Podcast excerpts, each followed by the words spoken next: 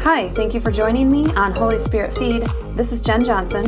I can't wait to share what Holy Spirit has been revealing. I'm praying that your spiritual senses will be open to receiving what Holy Spirit has for you.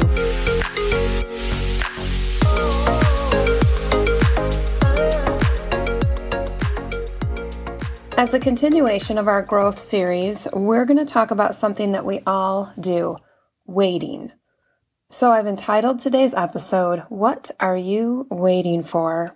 So waiting is just a part of life, and there's plenty of scripture about waiting on the Lord.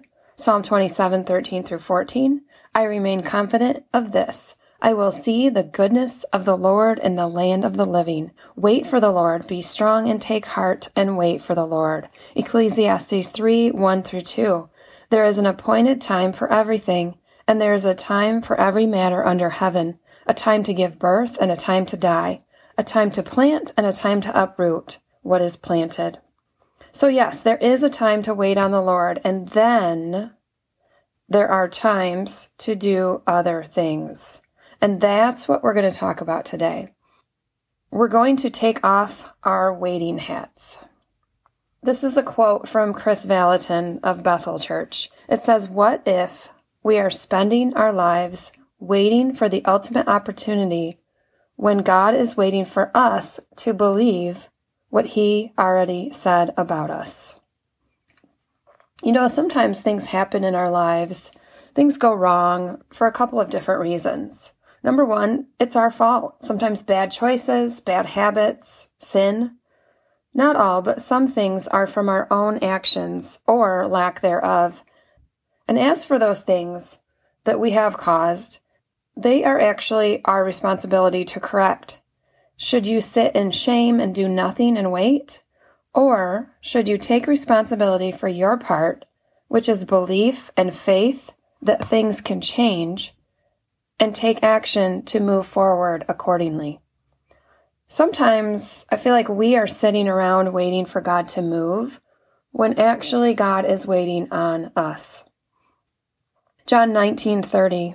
When Jesus had received the sour wine, He said, "It is finished." And He bowed His head and gave up His spirit. And then the Bible says He took our sickness and removed our diseases. So all sickness, disease eradicated on the cross. Enemy has been defeated, disarmed. We have been given every spiritual blessing. We are called to subdue the earth.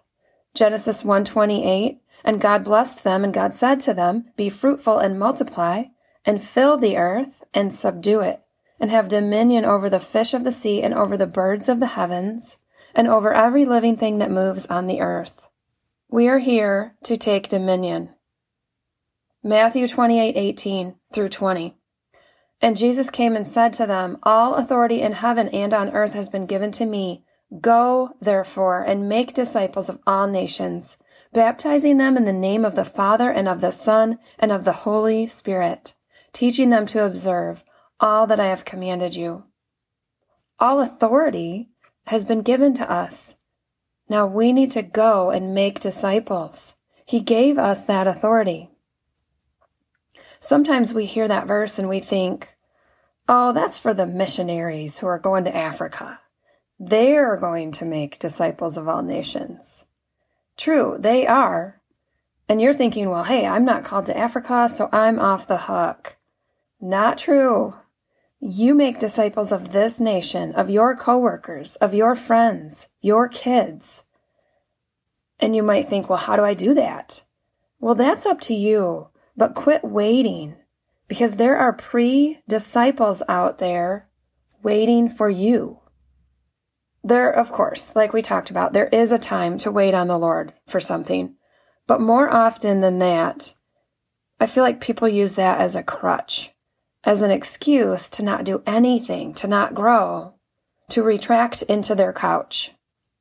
I'm not sure if any of you have seen, there was an old video game commercial where this kid just gets sucked into his couch as he's playing the video game. And then there's also a show on Netflix right now, it's called Made. And the storyline is there's a young woman and she's in depression, basically, and she sits down on her couch and she sinks into her couch and she disappears. Like, the special effects are pretty good. And she was just there inside the couch, waiting for the depression to leave, waiting to feel better. Now, is depression real? Yes. Is Jesus realer? Yes, of course he is. And I don't speak as someone who has not experienced depression. You know, I have been attacked every year to some level in the winter months for like 20 years or so, since I was like 20-ish. And some of you may have experienced that as well. And I bet that more people have at some point struggled with depression and maybe just didn't identify it as that and just worked their way through it.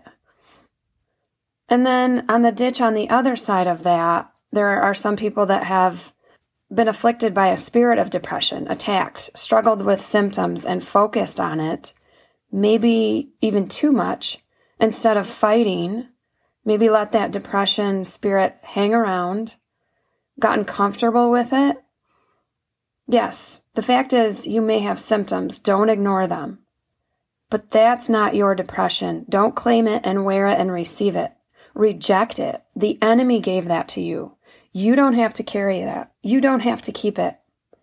Don't make depression your pet, or it will stay for a long time. Jesus never gave you depression. If you are experiencing symptoms of it, he didn't give them to you. So don't just roll over and take it and wait for them to go away. Take action against it and get rid of it. So back to that show I was talking about. Did the young woman get better waiting from her position within the couch? No, she got better because she got up and she did something. So we just used the example of depression, but it could be any other thing in your life that's holding you back. Hence the title of this message, What Are You Waiting For? Some of us, without even realizing it, wind up coasting in our walk with God, not really doing too much proactively. And you know what? We can't coast. We're either moving forward or backward. You can't stay where you are. Recently, I went through a short season where I just had a lot of things happening, and I felt like I was being attacked. You know, some things happen, like we talked about, because we make bad choices. And then some things in life, they just happen. You get a flat tire, something like that. But then there are times where things are happening, it seems like they're attacks straight from the devil, like trying to stop you from your calling. I have a quote here, and I'm not sure where it came from, but I wrote it in my phone when I heard it, and I've kept it in there ever since then, and this was a couple years ago. But it says, "For every blessing that God wants to bring in your life, there is a demonic spirit that wants to stop it." I'm going to read that again. For every blessing that God wants to bring into your life, there is a demonic spirit that wants to stop it. So what are we talking about here? Take responsibility for your stuff. Sometimes I'll say, get it together. And then, no, the enemy will attack. And don't just sit around and wait for him to stop, because he's not going to. Take action. During that season where I just felt like I was getting attacked, I got sick. Twice during that time, I lost my voice. And hey, let me tell you, that's a really good tactic of the enemy against someone who preaches, right? That little sucker. I mean, come on. But some other things happened. My car got keyed. Our sump pump overflowed. That's terrible if you've ever had that happen. Things on our house, a couple things needed to be fixed. Our carbon monoxide detector broke. I mean, come on. Little Lucy is trying to kill me. Like, no joke. He is. He came to kill, steal, and destroy. Praise the Lord for Home Depot. I just ran out and got another carbon monoxide detector. So we're good. And we just had some other house stuff happen. Anyway, I had the thought during this time, some of these things are just blatant attacks. It's clear. I know the enemy's trying to stop me from doing what God's calling me to. And I thought, okay, I either need to pump the brakes and quit doing life or hit the gas. You know, I didn't even have to think about it twice. I knew what I needed to do. I knew that I needed to hit the gas, full throttle, Jesus. Amen? Proverbs 24, verses 3 through 6. We're going to read this in the Passion Translation. Wise people are builders. They build families, businesses, communities. And through intelligence and insight, their enterprises are established and endure. Because of their skilled leadership, the hearts of people are filled with the treasures of wisdom and the pleasures of spiritual wealth. Wisdom can make anyone into a mighty warrior, and revelation knowledge increases strength. Wise strategy is necessary to wage war, and with many astute advisors, you'll see the path of victory more clearly. It says here, wise people are builders, not waiters. And we're not talking about waiters at a restaurant. Come on. So to build and wage war, that's pretty much the opposite of waiting. It's doing something. John 5, verses 1 through 17. We're going to read through all 17 verses, so hang in there, listen, stay focused. This is a great story. After this, there was a feast of the Jews, and Jesus went up to Jerusalem. Now there is in Jerusalem by the sheep gate a pool, in Aramaic called Bethesda, which has 5 roofed colonnades. In these lay a multitude of invalids, blind, lame, and paralyzed. One man was there who had been an invalid for 38 years. When Jesus saw him lying there and knew that he had already been there a long time. That's a word of knowledge right there, guys. Anyway, he said to him, "Do you want to be healed?" The sick man answered him, "Sir, I have no one to put me into the pool when the water is stirred up, and while I am going, another steps down before me." I want you to notice there, he did not actually answer Jesus' question. He had a whole other narrative than Jesus did. Okay, verse 8. It says, Jesus said to him, "Get up, take up your bed, and walk." And at once the man was healed, and he took up his bed and walked. Now the day was the Sabbath. So the Jews said to the man who had been healed, "It is the Sabbath, and it is not lawful for you to take up your bed." But he answered them, "The man who healed me, the man said to me, 'Take up your bed and walk.'" They asked him, "Who is the man who said that to you? 'Take up your bed and walk'?" Now the man who had been healed did not know who he was, for Jesus had withdrawn, as there was a crowd in the place. Come on, how many withdraw when there's a crowd? I kind of do. Afterward, Jesus found him in the temple and said to him, "See, you are well. Sin no more, that nothing worse may happen to you." The man went away and told the Jews that it was Jesus who had healed him, and this was why the Jews were persecuting Jesus, because he was doing these things on the Sabbath. But Jesus answered him, "My Father is working until now, and I am working."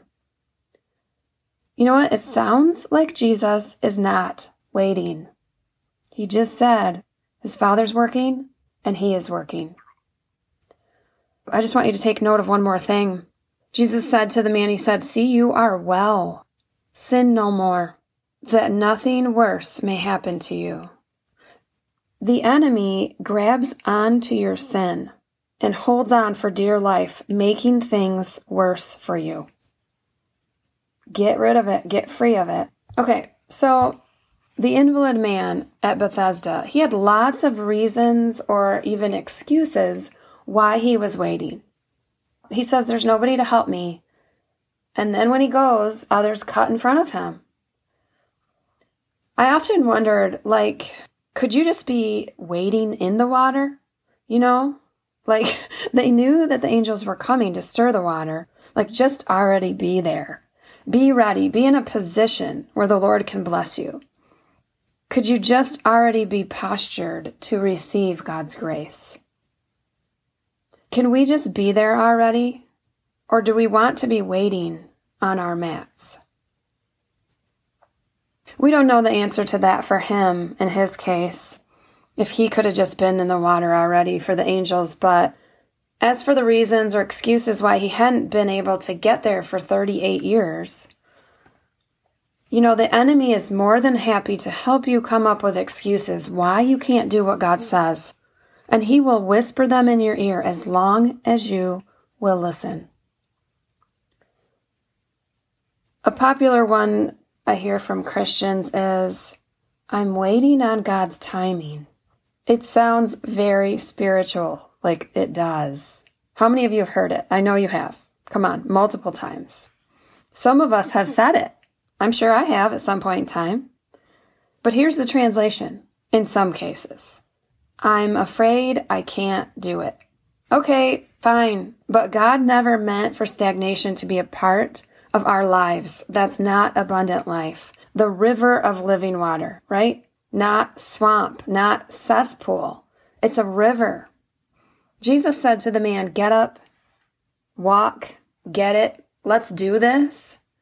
My daughter, when she'd play basketball or get ready for sports or something, she'd look at her teammates and she'd say, "Let's go," with like all this passion and excitement. I feel like that's what the Father says to us sometimes. He's waiting. And then at the end of that passage, I just want to reiterate, Jesus is like, "My Father is working and I'm working. Work with me. Let's go." So he was working. He wasn't waiting. Some of you are waiting right now. You're waiting for this episode to get over so you can get to the next thing. Instead of waiting for the next thing, let's engage with this. If you are in a place where you can actually stand up right now, I'm going to ask you to do that. Stand up, move around a little bit, roll your shoulders, and repeat after me. I'm done waiting. Come on, say it like you mean it. Ready? I'm done waiting. You know, this is symbolic of how sometimes we wait for things to happen instead of just getting up and doing something. Get engaged in life, in God's plan for you. Be intentional. All right, so I'm going to go ahead and wrap up for today. But hey, guys, definitely join me next time for part 2 of What Are You Waiting For?